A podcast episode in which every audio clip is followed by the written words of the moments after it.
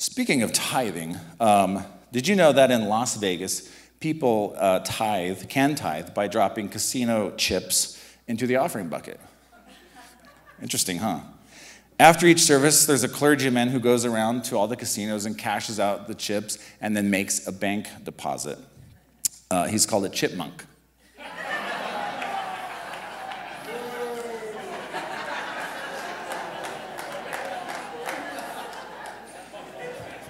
Whoa! Get out of here. Jesus' name, cast you out.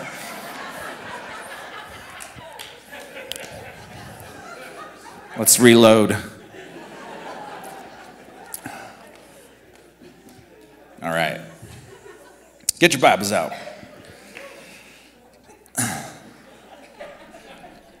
Turn to the book of Revelation.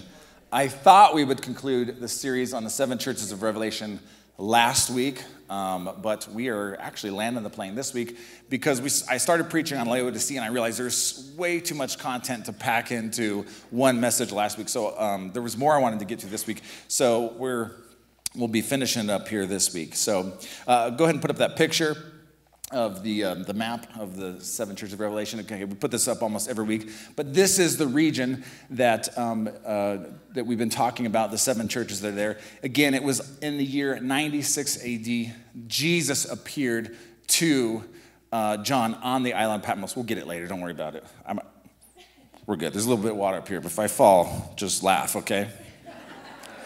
or pray that I don't. But in the year 96 AD, the, the, Jesus appears to the now significantly aged apostle. John the apostle, of course, in his late teens or early 20s, walked with Jesus and was part of Jesus' ministry. Some 65 years later, Jesus appears to this, the last living apostle John, on the island of Patmos because John was exiled to the island of Patmos for his testimony of the Lord Jesus. And Jesus gave instruction, encouragement, and um, counsel to these seven churches of Asia Minor. Um, I won't do a review of every message, but um, if you've missed any of these messages in the series, you can go back and listen to them on our podcast or on YouTube. Today, the, our part nine is uh, today's message, um, and the title is Christ Sufficiency, as opposed to self sufficiency. As Christians, we are supposed to have Christ sufficiency. And if ever you get to the point and man, this happens to us all the time where we start relying on other things other than the Lord. We become a little bit confident in ourselves, confident in our money, confident in our whatever security you have. Um, that's, that's a recipe to get your eyes off of Jesus. The book of Revelation, more accurately, would be titled The Revelation of Jesus Christ. This book is primarily not a book about future apocalyptic events. It, it talks about that. But uh, rather, it is a book that reveals Jesus himself. It is a revelation of Jesus from Jesus. The most important thing you can get out of studying the book of Revelation is not who is the Antichrist or what is the mark of the beast. The most important thing you can get out of the book of Revelation is getting a revelation of Jesus himself getting catching a glimpse of who he is. And in these few short chapters revelation um, chapter 1 2 and 3 there have been many uh, facets that, the, that jesus has revealed of himself. Because how many know whatever you're facing whatever they were facing jesus begins with highlighting his sufficiency and highlighting who he is. For example jesus is the alpha and the omega. He is the one who holds the seven stars. He's the one who died and now lives forever uh, he's the one who has the sharp double edged sword. He's the one who has eyes like flames of fire, who has the sevenfold spirit, the one who holds the key of David, the ruler of God's creation, just to name a few. And we unpacked many of those things over these last few weeks, those facets of who Jesus is. And man, that is the best thing you can do in this life is keep your focus, keep your eyes on Jesus, and, and allow him to be revealed to your heart. Let's read Revelation 3 14 through 22. To the angel of the church of Laodicea, write These are the words of the Amen, the faithful and true witness, the ruler of God's creation. I know your deeds, that you are neither cold nor hot. I wish that you were one or the other. So, because you are lukewarm, neither hot nor cold, I am about to spit you out of my mouth. Okay, if you missed last week's message, I thoroughly explained what that means and does not mean. And most people uh, misinterpret verses 15 and 16. In fact, I, I misinterpreted those verses for years until I finally learned what that's all about. So, if you missed last week, go back and listen to that. I thoroughly explained what that is and is not. Verse 17 You say, I am rich and have acquired wealth and do not need a thing. But you do not realize that you are wretched, pitiful, poor, blind, and naked. I counsel you to buy from me gold refined in the fire that so, so that you can become rich, and white clothes to wear so that you can cover your shameful nakedness, and salve to put on your eyes so that you can see. Those whom I love, I rebuke and discipline. So be earnest and repent. Here I am. I stand at the door and knock. If anyone hears my voice and opens the door, I will come in and eat with that person, and they with me. To the one who is victorious, I will give the, the right to sit with me on my throne, just as I was victorious and sat with my Father on his throne. Whoever has ears to hear, let him hear what the Spirit says to the churches. All right. Again, I mention this almost every week, but you see a pattern of exhortation that Jesus gives to the churches. Typically, Jesus acknowledges and praises their strengths. He confronts their weaknesses, he offers them guidance, and then he encourages them with a promised reward. In the case of Laodicea, this is the only church that Jesus had nothing to commend them for. He had nothing praiseworthy to say of them. Um, I would say the most encouraging thing that can be found that he spoke to the church of Laodicea was verse 19. He says this Those whom I love, I rebuke and discipline, so be earnest and repent. In spite of all of your shortcomings, I love you. And I am committed to your success. I'm committed to your maturity. How many know that's a good word for some of us? I've gone through seasons where I'm like, Lord, say something good about me. And He's like, hmm, I love you. Ever had a season like that? Just encourage me. Ah, let's see. I love you a lot, you know. I've gone through seasons like that, but how many know in the midst of our immaturity, in the midst of our insecurity, in the midst of our, you know, shortcomings, he still loves us and he's still committed to our maturity. You are predestined to be conformed to the image of his son. God is committed to your maturity. He is on a mission to make you look like, act like, and talk like Jesus. And we can cooperate with that program and hurry it up. Amen. All right, let's break down verses 17 through 22. Jesus starts with the correction.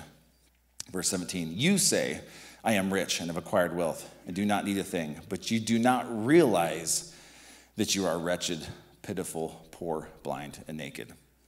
I don't know if the Lord's ever said that to you. That would be kind of a hard word. But Jesus highlights their weakness, which is self sufficiency. Laodicea has been called the most self sufficient uh, city of the ancient world. They were, um, they were certainly the, the, the, richest and most self sufficient of the seven uh, cities that we've been studying. Notice that they said of themselves, I am rich. I have acquired wealth. I'm, I'm self made. I have acquired wealth.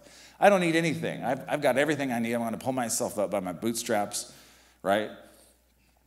Now, there's nothing wrong with acknowledging that you're well off. Um, maybe some of you are well, I think we're all kind of well off, right? We're Americans. Um, and as Americans, uh, we, I can say with honesty, we're the richest and most powerful country in the world. There's nothing wrong with acknowledging that. However, you and I would do well, and as a country, we would do well uh, to realize that the only reason we have wealth or power is because God put it in our hands. And it can be taken away from us in a day. Uh, if you read later on in the book of Revelation, you'll see that, that the, the system of Babylon was, will be overthrown in one hour. So, you know, a country can be overthrown in a day. In fact, a nation can be born in a day. It says that Isaiah 66. Can a nation be born in a day? A nation can be born in a day, a nation can be torn down in a day.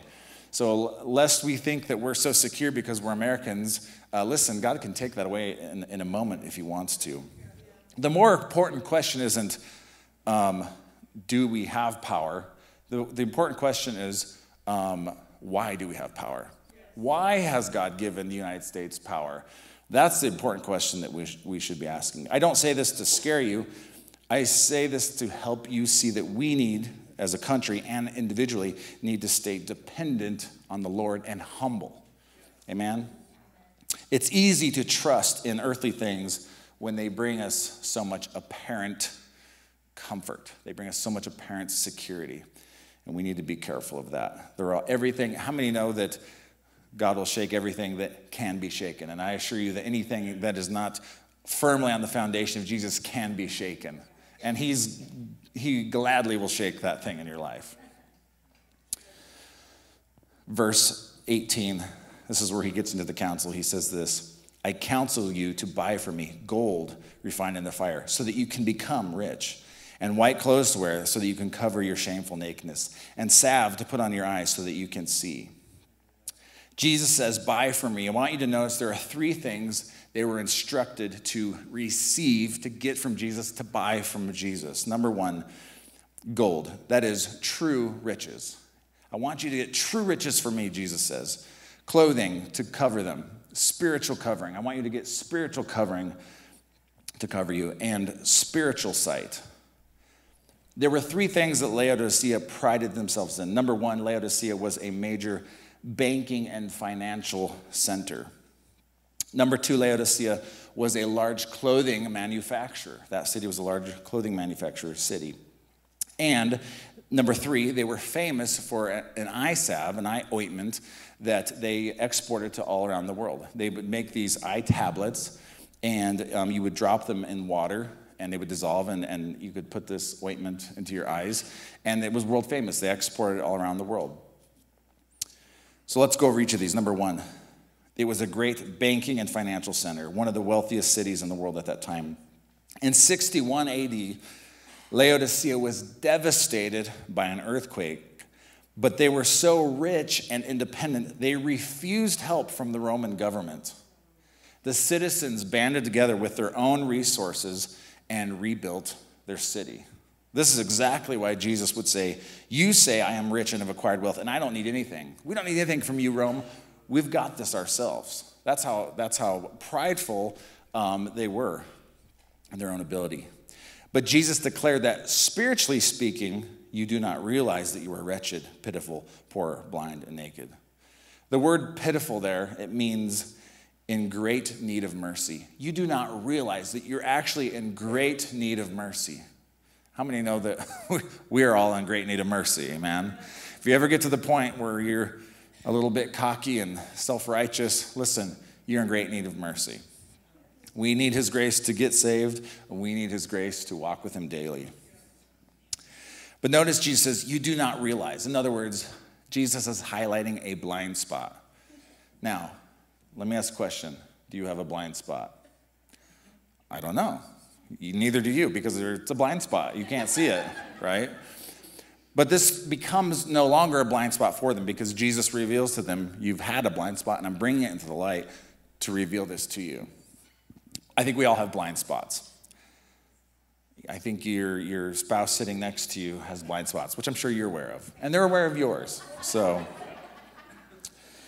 but again, because Jesus loves this church, he's pointing out a vulnerability that they didn't realize they had. They were rich in the natural, but they were spiritually impoverished. Saved, yes. Thriving, no. Church, I want to say this it is possible to be heaven bound, it's possible to be saved, but be spiritually impoverished and not even realize it. That is probably the, the, the, saddest thing to be spiritually impoverished and not even and think you're fine. Think you're doing just great. Listen, is the Lord's grace and his mercy to reveal to you you're actually bankrupt. You're actually morally, you know, whatever. Um, so saved, yes. Thriving, no. How many know that walking an aisle and praying a prayer or raising your hand to receive Jesus, that doesn't mean you're going to be spiritually thriving. That means you're saved when you acknowledge Jesus as your Lord and Savior, when you invite Him in your heart and receive that gift of salvation that we were singing so much about today. Yes, we're heaven bound, but to be spiritually thriving is a whole nother subject. And I just say, when people come to the Lord, the first, I'm just like, man, get in the Word of God. Get in the Word of God and create that into a dialogue of prayer between you and the Lord. What does this mean? And get in the Word of God. Why? Because that's how you're going to grow spiritually. That's how you're going to mature spiritually. That's how you're going to be, uh, thrive spiritually. is by getting in the Word of God and, and, and developing a relationship with the Lord. Anyone can receive that gift when God moves upon their heart, but not everyone will, not everyone will thrive spiritually unless they mature. In the case of Laodicea, they weren't thriving because they were self sufficient and prideful.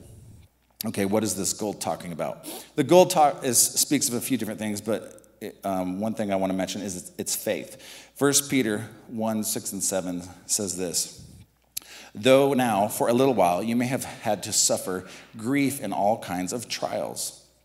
These have come so that the proven genuineness of your faith, of greater worth than gold, which perishes even though refined by fire, may result in praise, glory, and honor when Jesus is Jesus Christ is revealed.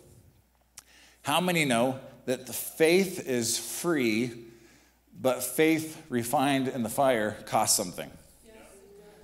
Faith is free. It is, it is by grace through faith that you have been saved. This not of yourselves, it is a gift of God. Even, even the faith that you have, salvation is a gift, but even the faith to believe is a gift.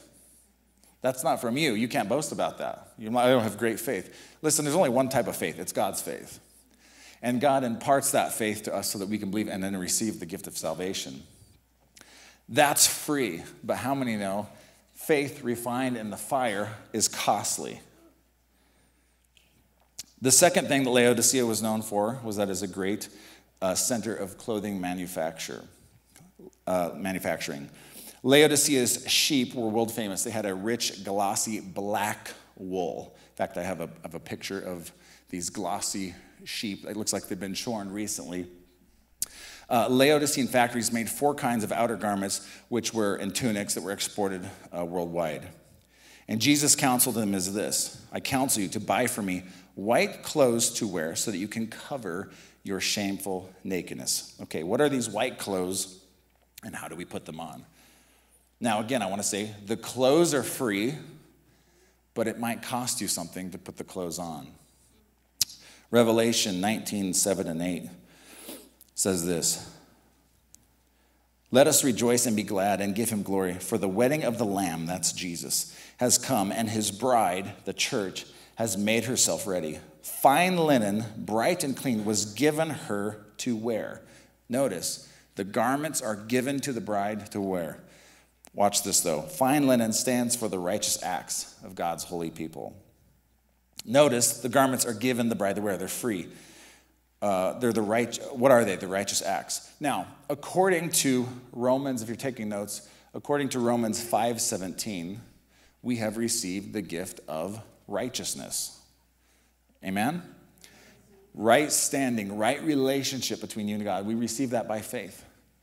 Um, and so when God, as Emily was reading that verse in Colossians earlier, um, that that's how God sees you, a holy, righteous, and pure in His sight. And how many know if He sees you that way, you can see yourself that way? Amen. That is a gift. Righteousness is a gift. But how do you put righteousness on? You live out righteousness through your actions, and that's where it costs something.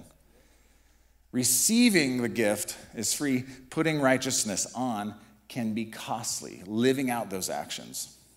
Let me give you a. Did you guys hear that? My shoes are squeaking up here. It's to be dry by the time I'm done, though. How many know that if I say I want to take, say for my wife's birthday, I give her a really beautiful dress? And I'm like, I want you to wear this. I'm going to take you on a date. How many think that would be nice? So the dress is a gift. Did you think that? Yeah? Okay, yeah. My number one vote right here. How many know that would be a free gift to her? But it would cost her something to put it on because it takes women forever to get ready. Does it not? Can I get a witness? Amen. Yeah. Okay. The garments of righteousness, they're given to you for free, but living out righteousness can be costly. What was the last thing? Verse 18, uh, again, I counsel you to buy from me salve to put on your to put on your eyes so that you can see. Again, the salve is free, but it costs something to apply the salve. What is what is this? It is it speaks of spiritual insight, spiritual sight. Ephesians 1 17 through 19. I love this verse. This is uh, one of the apostolic prayers of Paul. He says this to the church of Ephesians I keep asking that the God of our Lord Jesus Christ, the glorious Father, may give you the spirit of wisdom and revelation so that you may know him better. That is such a good prayer right there. God, give us a spirit of wisdom and revelation so that we can know you more. I pray that the eyes of your heart, did you know your heart has eyes? The eyes of your heart may be enlightened in order that you may know the hope to which he has called you, the riches of his glorious inheritance in his holy people. Listen, the, does the spirit of wisdom and revelation cost you something? No. The spirit of wisdom and revelation, it's free. But how many know that knowing him can be costly? Walking with him daily can be costly. For starters, it takes time. It takes time to know him. It's a free gift that will cost you something. How many know that salvation is the free gift that will cost you everything? Amen. It'll cost it costs your whole life. It's worth it, amen? Because what are we giving? What are we giving him anyway? It's just our lives. What are you doing with it? Nothing. Give it to him. Give it to him because you're not doing anything with it anyway. What else is free that causes us to see? That rhymes. What else is free that causes us to see? His word. Psalm 19, uh, 119, 105 says this Your word is a lamp for my feet, a light on my path. How many know the Word of God is free? This was canonized scripture was written long before I was born. It was free, but it costs something to know the Word and it costs something to live out the Word. Amen? Let me, let me review this and we'll, we'll start to bring this to a close here. Faith is free, but it costs something to have refined faith. Faith is free, but how many know living out the Christian life, your faith gets refined over time, and that's costly. Righteousness is free, but it costs something to put righteous acts into practice. His word is free, but it costs something to know his word, and it costs something to live out his word. Jesus says, I counsel you to buy these things from me.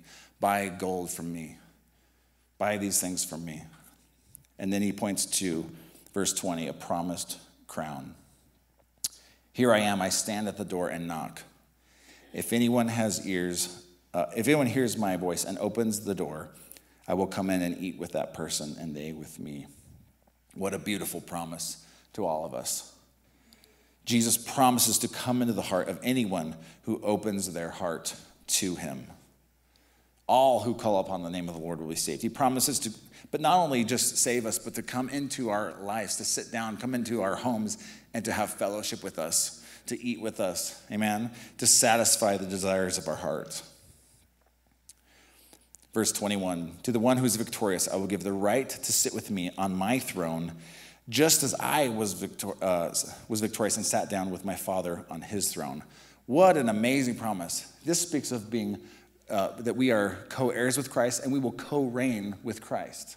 We will rule and reign with him for all of eternity. We are kings and priests that will rule and reign with him for all of eternity. What an amazing promise that it's not just going to be us looking at Jesus like, go, Jesus, rule and reign. No, he's like, come up here with me and rule and reign with me. I'm going to give you some of my authority and you're going to rule and reign alongside of me. This is amazing. We have an eternal vocation eternal vocation to worship the Lord and to rule and reign with Him. I don't know what that's going to look like specifically, but it, it's going to be pretty cool. When I was a young man, I was uh, about 20 years old, I was in a men's Bible study and we were, we were worshiping. And I had this experience that I, at, at, the time I thought this is, I was like rebuking it. But I had this, um, I had this vision that I was sitting on God's throne with him. And I I'm sitting there and I remember looking out and there's, there's a bunch of, you know, worshipers. And I was like, whoa, whoa, whoa, no, I rebuke that in Jesus' name. I can't be up here, you know. Of course, no human is a, no, it should not be the um, object of, of anyone's worship. That's not the point. But God was, what God was doing was showing me this facet. I, didn't, I wasn't familiar with this verse. that he says, You will, the one who's victorious will sit with me on my throne, just as I sat on my father's throne. And I like rebuked that vision because I was like, No, I can't be up here with you, Lord. This is too lofty, this is too high. And then I read this verse and I was like, Oh, wait, it's biblical. Sweet. Sweet. I get to rule and reign with you forever. We get to co reign with Jesus forever and ever and ever. That's a good promise. Whoever has ears to hear, let them hear what the Spirit says to the churches. Whosoever. How many whosoever's we have in here? Whoever has ears to hear, let them hear what the Spirit is saying to the churches. As you read these verses in, in Revelation chapters 1, 2, and 3, I pray that God gives you ears to hear what He's saying to the church, the churches, and the church as a whole. Amen. Awesome. Well, I will conclude this series and this message with this. Um, the church of Pergamum, I mentioned this a few weeks, weeks ago. Jesus said this to the church of Pergamum. Revelation 2 17. He said this The one who is victorious, I will give some of the hidden manna. I will also give that person a white stone with a new name written on it, known only to the one who receives it. This morning, I have a white stone for everyone. In fact, can, I, can you give me one white stone? There's a, I have, thank you, sir. All right, I have white stones that we're going to send you out the door. In fact, I, I haven't told anyone this, but if you're a uh, communion server this morning, I have buckets uh, in, on the front row. And as we get ready to close here, and as people are exiting, I want you to hand out these white stones. What, what does the white stone mean? What does it represent? We talked about this when we talked about the church of Pergamum a few weeks ago. But in, in those times, in the, the, the, the Roman culture there, they did trial by jury and they had jury members, and the jury members had two stones. They had a white stone and they had a black stone. A white stone represented represented innocent verdict. A black stone represented um, a guilty verdict. And each juror would cast their stone into the to the center, and it was a majority vote. If if the majority of stones were white, the person was acquitted. If the majority of stones were black, that person was guilty of the crime they were being accused of. Jesus says to us, I will give that person a white stone with a new name written on it, known only to the one who receives it.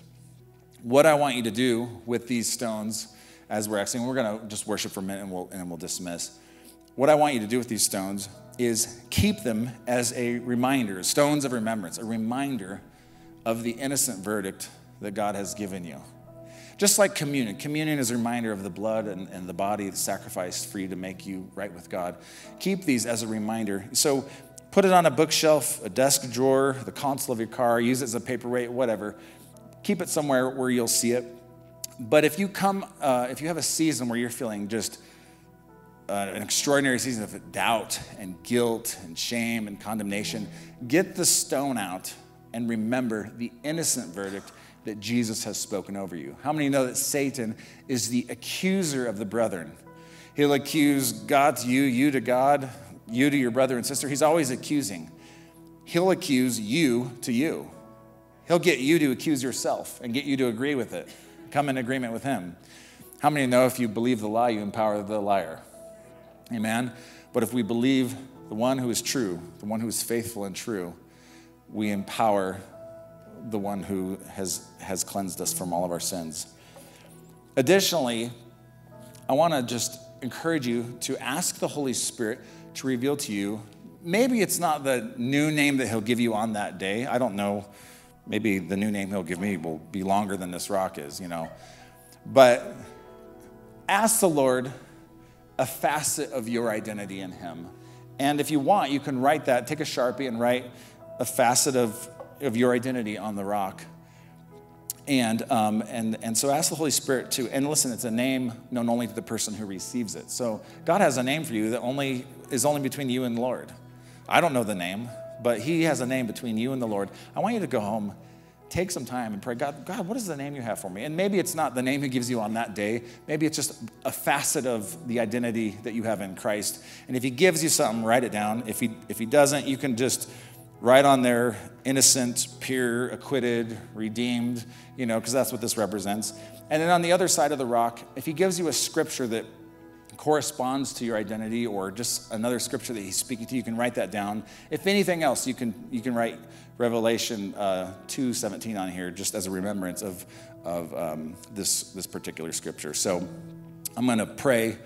Uh, we'll, we'll do just a, a moment of worship here and then uh, and then we'll, we'll close. So father we love you. I thank you for every person in this place lord. I pray that God, you would give us a spirit of wisdom and revelation so that we may know you more and that we would know, God, that there's no enmity, there's no distance, there's no separation between you and us because you've torn down the wall, the separation, the barrier that was between us. You did it with your blood, Lord.